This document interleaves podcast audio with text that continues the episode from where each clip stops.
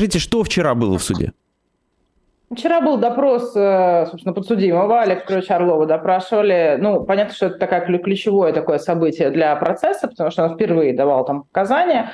А вот, долгое было заседание.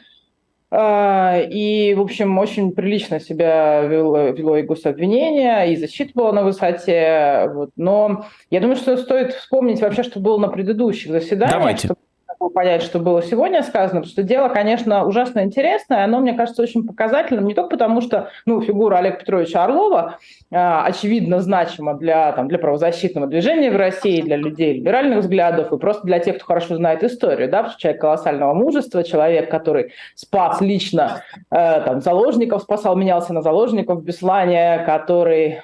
Э, о, Буденовский, простите. Буденовский, да. Буденовский больница, конечно, да. Менялся на заложников, который спасал пленных, да, который просто вот действительно примеры такого личного мужества, абсолютного героизма показывал. Вот. Но кроме этого, я думаю, что процесс интересный еще и потому, что это такая классика рандомного правосудия нам демонстрирует, что можно взять любого, кого угодно, за что угодно и посадить на сколько угодно. Потому что статья, по которой судит Орлова, это дискредитация российской армии, уголовная статья, она, в общем, подразумевает реальный срок лишения свободы. Если гособвинение его запросит, а судья сочтет достаточно убедительными аргументы этого самого гособвинения.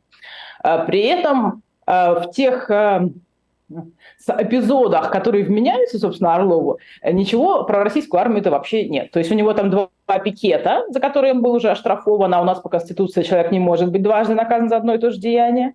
Э, и эти пикеты он выходил с тем, Антивоенные пикеты? Ну, они были пацифистские, безусловно, но там ничего про армию в текстах не было. Там был скорее про его опасения за будущее России. Uh-huh. И текст, который ему вменяют, который он публиковал в Фейсбуке, э, тоже, э, в общем, совсем не про армию. Он про пропаганду, про то, как страна сползает во тьму, и про то, чем нам всем это в перспективе грозит. Ну, то есть совсем не про боевые действия. Хотя, безусловно, связанные с э, происходящим во время российско-украинского конфликта. Вот. То есть абсолютно случайным образом подобраны эпизоды в этом уголовном деле. А, но вполне там реальная и достаточно печальная, в общем, перспектива. Еще что важно в этом деле, это, безусловно, антиконституционность статьи, по которой привлекается Орлов. И об этом, что, опять же, супер важно, в процессе прям была речь отдельно. А, допрашивали Лукина, нашего бывшего омбудсмена, и автора нашей конституции. Да. И сенатора, давайте напомним. Да, да, да, да, да. Он свидетель защиты, и он рассказывал о том, что 29-я статья Конституции даже после всех обнулений и переписываний сохраняет свое прямое действие. А она подразумевает э, свободу выражения мнений, безусловно. И если э, какой-то нормативный акт вновь принятый противоречит этой самой 29 статье, то он, в общем, ничтожен и должен быть отменен. И судить по нему человека нельзя. Знаете, Татьяна, вот. простите, я, честно говоря, настолько удивлен, так давно не слышал о Лукине вообще. Я удивлен, что он э, свидетель Еще защиты. на защиты выступает. Да, это, это, это, это, это очень крутая новость, на самом деле. Там вообще очень крутые свидетели, ужасно интересный процесс. Там, например, приходил историк Аксенов, книжкой которого все в прошлом году зачитывались про пропаганду в период Первой мировой войны Никит Петров приходил, историк репрессий и так далее. Очень сильная действительно позиция защиты, в отличие от позиции обвинения, про которую, конечно, стоит отдельно поговорить. А, дело в том, что обвинение... Лингвистические эксперты вот эти самые. Оно, да дело даже не только в экспертах, а обвинение вообще не принесло ничего. То есть со стороны обвинения э, в деле есть три бумажки. Два допроса свидетелей и вот эта вот самая экспертиза Крюкова и Тарасова. Допросы свидетелей не менее замечательны, чем экспертиза, о которой, в общем, многие уже говорили и писали. Потому что это свидетели э, из разряда «я свидетель, а что случилось?». Это такие лучшие люди страны, Мироненко и Бахонько, э, из общества ветераны России, а, которые с Орловым никогда в жизни не встречались, пикеты его не наблюдали. А как они вообще получились в качестве свидетеля в деле, они тоже пояснить не смогли. А, но показания на следствие дали. То есть, э, учитывая, что они это те самые люди, донос э, которых есть в деле о закрытии мемориала о ликвидации. Mm. Они случайные вроде бы, но при этом они, значит, синхронно говорят. Последовательные, они случайные, но последовательные. Последовательно, да. Но они уверяют, что на Орлова лично доносов они не писали. Но как они, почему их решил допросить э, следователь Савченко ГСУ по Москве? Непонятно. Савченко, к сожалению, суд отказался вызывать, а хотя к нему вопросов у защиты было очень много. Действительно интересно, где он взял этих экспертов, почему появились такие свидетели. Но самое замечательное, что вот допросов два, свидетеля два, а текст там один и тот же. То есть mm. текст допросов, который был оглашен в судебном заседании, он совпадает на 90%. Отличается только персональными данными свидетелей. То есть все вплоть до запятой абсолютно копипаст. Ну, э, вероятно... Хорошо, хоть списали другое имя и фамилию. Да, это действительно радует. Это плюс следователю Савченко. Вот. Но вообще вероятность такого в живой природе э, – это примерно одна миллионная доля процента. То есть так не бывает. Как так получилось? Ни свидетели не могут объяснить, ну, а у следователя спросить невозможно, потому что он, значит, э, не, не захотел его, э, в общем, суд слушать и гособвинение не захотело, не поддержало ходатайство. Хотя, кстати, гособвинению, наверное, было бы выгодно его допросить, потому что, в конце концов, все косяки дела – это ведь косяки следствия гособвинение его только поддерживает. Угу. То есть оно вынуждено, там, прокурор Дешева, любопытный, кстати, очень прокурор, она такая, знаете, фактурная, выразительная и со своей позиции. То есть это такая вот не, не, не амеба совершенно. Вот. И она, в общем, вынуждена представлять э, позицию, которую очень грубо сшил следователь Савченко. Вот. вот такие вот у нас свидетели. Эти свидетели дали фантастические показания. Э, и замечательно не только то, что они совпадают вот так вот, а, замечательно еще и то, что эти свидетели синхронно, как вот синхронисты в плавании, а, они заявляют, что мемориал, в котором, собственно, работал Олег Петрович Орлов, пока не, не ликвидировали мемориал, по доносу тех же самых свидетелей. А вот мемориал у нас развалил Советский Союз. Ух ты! Высокая О, оценка. Теперь я бы вам задала вопрос. Как, каким способом мемориал мог развалить Советский Союз по версии Мироненко и Бахонько? Сдаемся версии, нету версий. Вот. А во-первых, мемориал появился. Но как, они же вели противозащитную антироссийскую деятельность, вот вероятно... Не, не, антисоветскую тогда уж, простите. Антисоветскую. Потому что Российская Федерация тогда возникла благодаря мемориалу, в принципе. Да, но де юра мемориал был зарегистрирован после того, как возникла Российская Федерация и развалился Советский Союз. То есть А-а-а. они, в а. общем, хронологически никак не могли его торпедировать. Но торпедировали, потому что они, оказывается, изучали и исследовали внутреннюю и внешнюю политику Сталина. И тем самым, в общем, нанесли сокрушительный удар по Советскому Союзу, и Мироненко с Бахонько решили, лишились родной страны. Я в некотором смысле даже горжусь тем, что закончил исторический факультет, потому что так роль изучения истории еще никто никогда высоко не оценивал. Да, да, да, она, в общем, очень сильно поднялась, безусловно. А, вот, вот, вот такие вот люди. А, ну, один из них э, в суд не ходит, он такой человек скромный, Бахонько. Его защита спрашивала, а не судим ли он в прошлом, потому что человек с такими же точно данными, совпадающими и похожими эпизодами биографии был несколько лет назад судим за уличный мордобой. Mm. Вот. Но к делу это, в общем, оказалось, что не относится. В суде на допросе человек сказал, что в кулуарах пояснит, но очень быстро исчез, больше его никто не видел. Так что мы так и не узнали, он это или нет.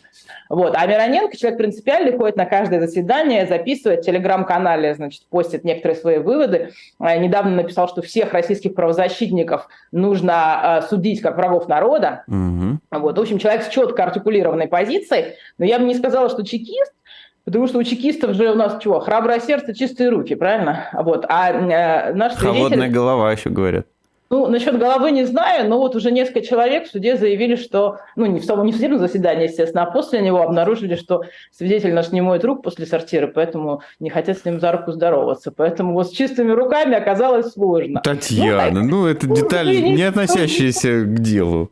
Не относящиеся к делу подробность, да, безусловно. Вот, вот это вот два э, документа э, обвинения. И третий важнейший документ – это экспертиза, изготовленная Крюковой и Тарасовым. Так. Э, люди, люди которые, которые э, путают диджеев и джедаев? Те самые люди, да. А, нет, но они не путают диджеев и джедаев, они просто уверяют, что Олег Петрович Орлов э, позиционирует себя как джедай, потому mm. что борется с темными силами. Прекрасно. Вот. А если он на светлой стороне, то значит джедай. А все правозащитники вообще занимаются маргин... а, вообще маргинальные авторы.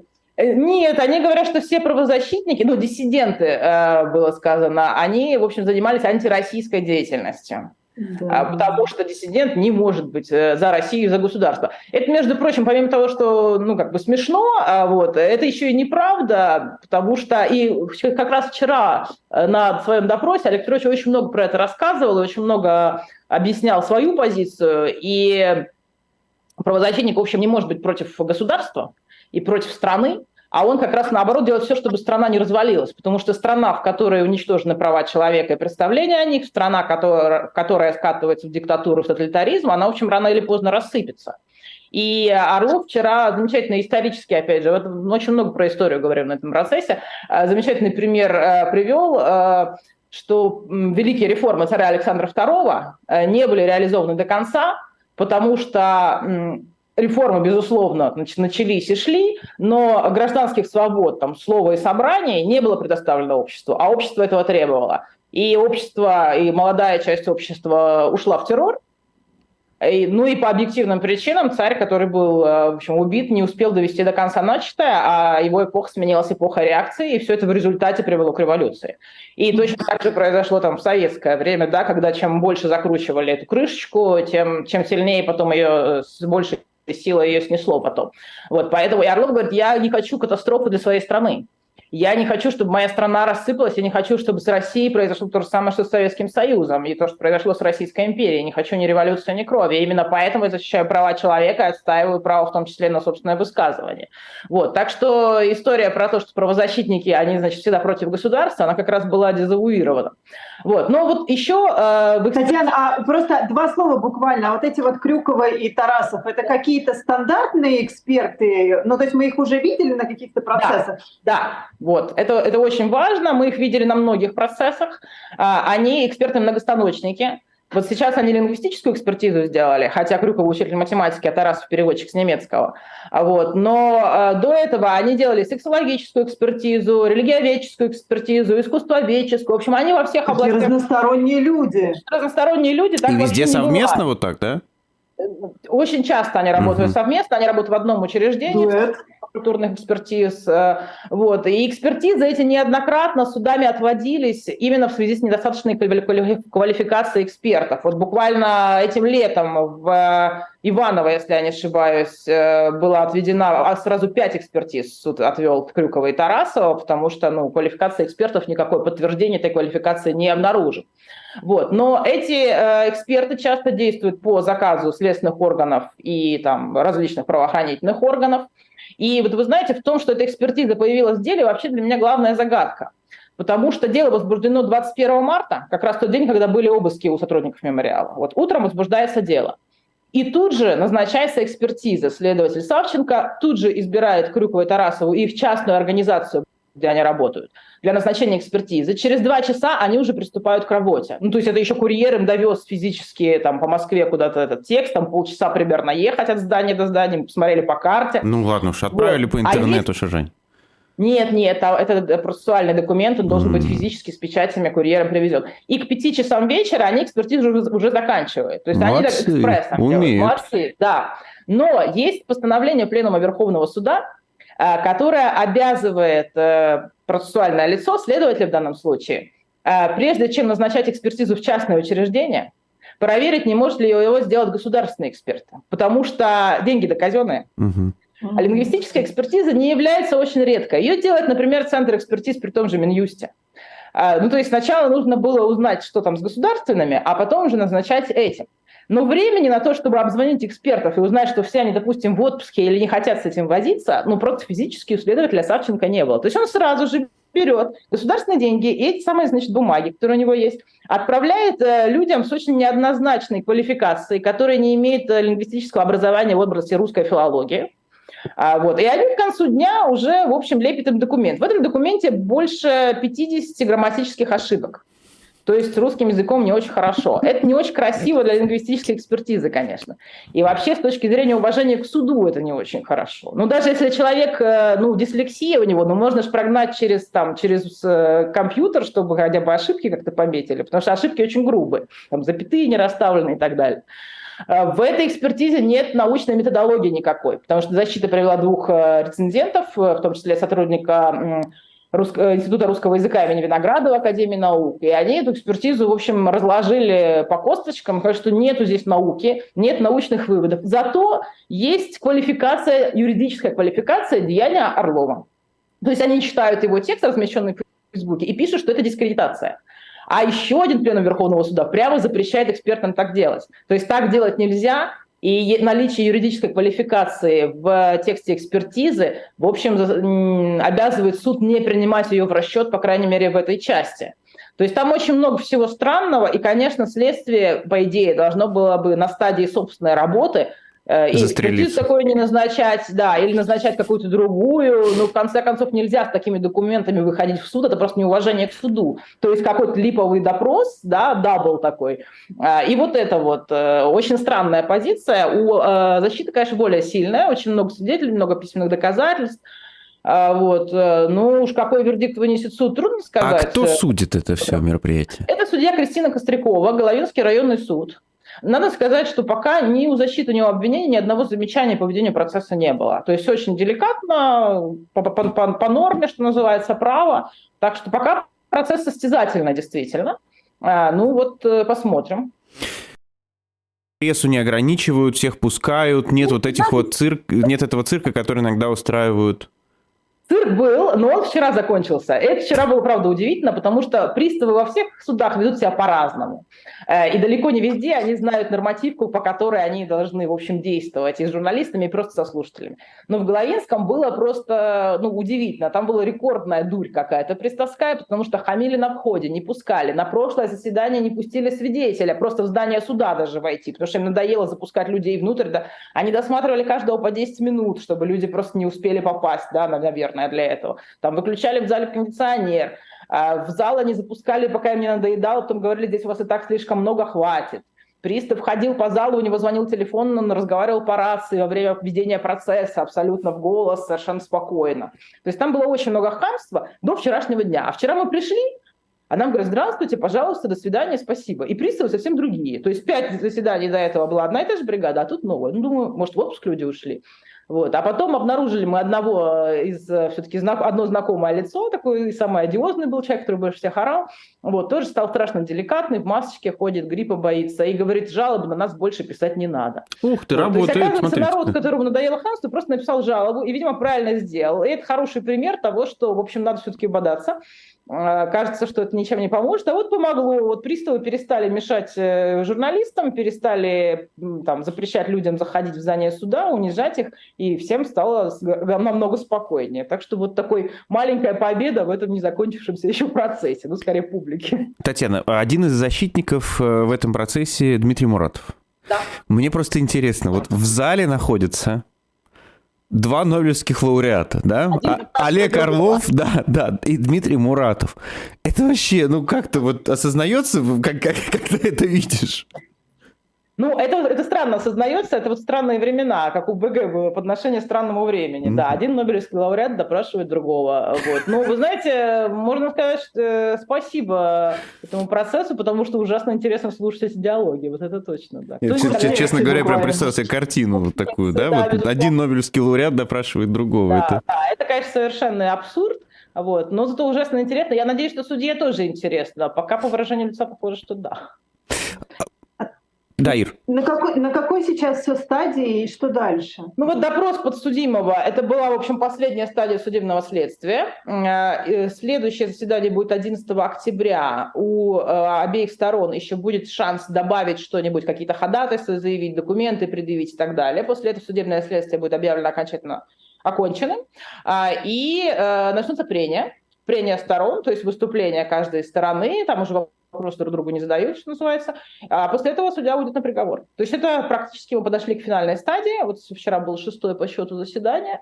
Посмотрим, чем все это, в общем, закончится. Но пока прокуратура не заявляла, какое она хочет наказание, своих требований никаких не высказывала, поэтому не знаю, будет требовать реального срока или нет, э, посмотрим. Я Татьяна, на месте суда, да. конечно, продавала бы билеты на это мероприятие.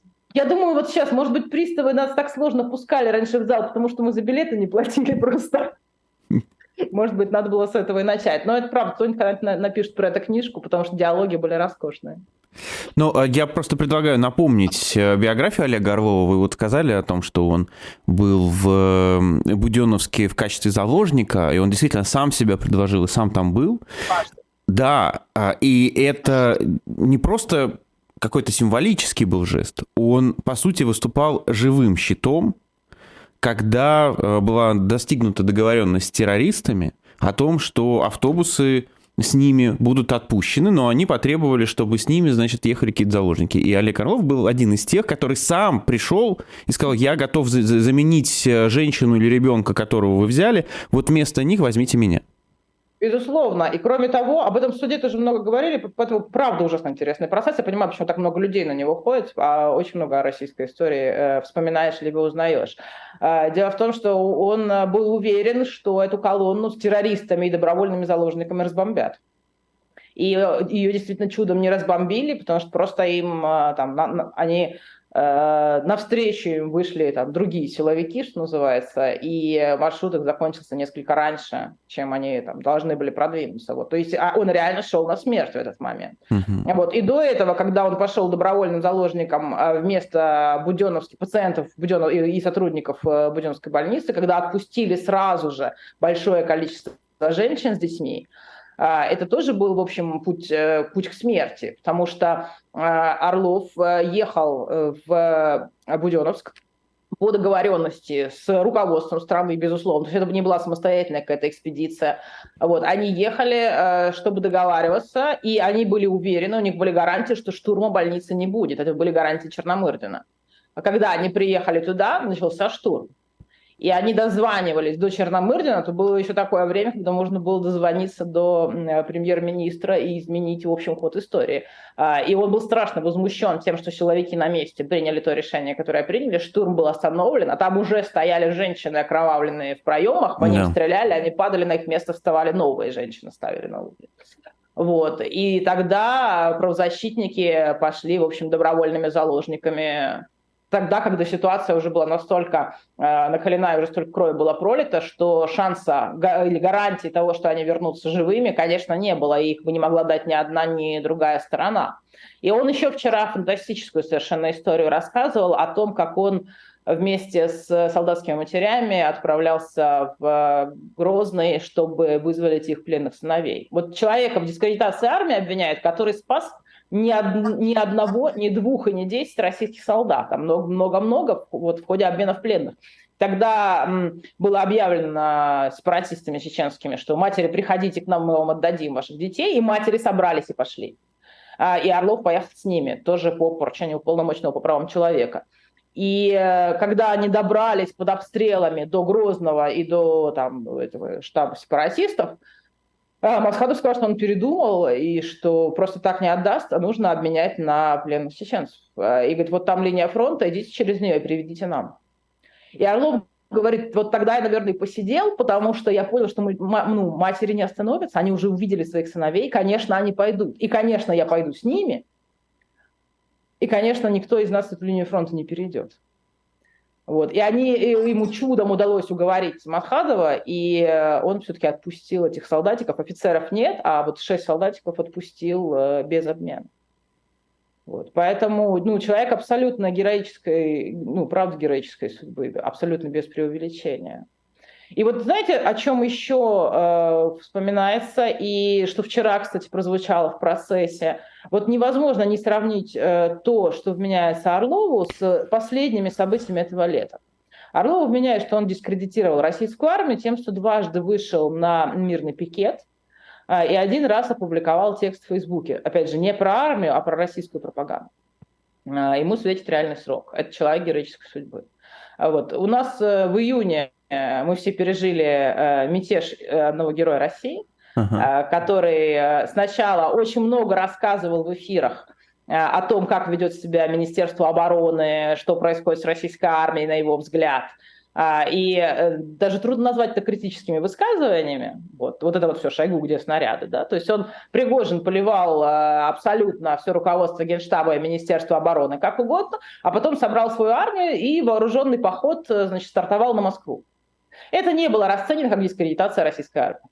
По этому поводу не было э, возбуждено, о мятеже было возбуждено, но тут же закрыто уголовное дело. И в результате человеку сказали, что он просто уйдет в Беларусь. Угу.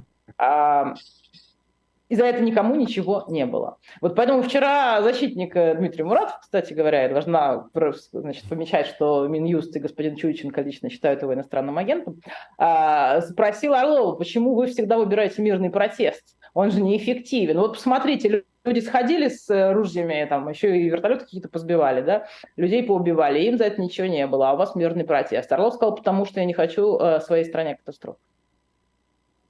Вот за это и высудят. Спасибо большое, Татьяна, э, за этот интересный э, рассказ. Э, очень грустно Спасибо, все это слышать, еще и потому, что вот ты понимаешь, что такие процессы, такие исследователи, такие эксперты, да и, в общем, то, что прокуратура соглашается поддерживать, да, такое обвинение, это, конечно, дискредитация права в России, дискредитация российского суда, дискредитация российского следствия, дискредитация э, судебной системы, дискредитация, в общем, российского государства.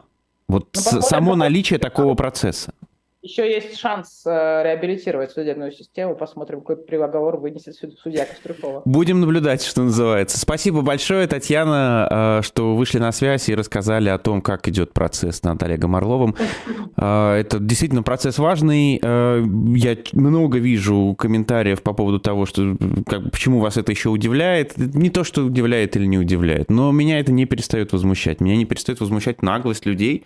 Меня не, ну, просто такие процессы процессы подчеркивают, как это, к сожалению, э, работает во многих-многих-многих-многих других случаях тоже. Э, еще раз, да, спасибо Татьяне. Ну а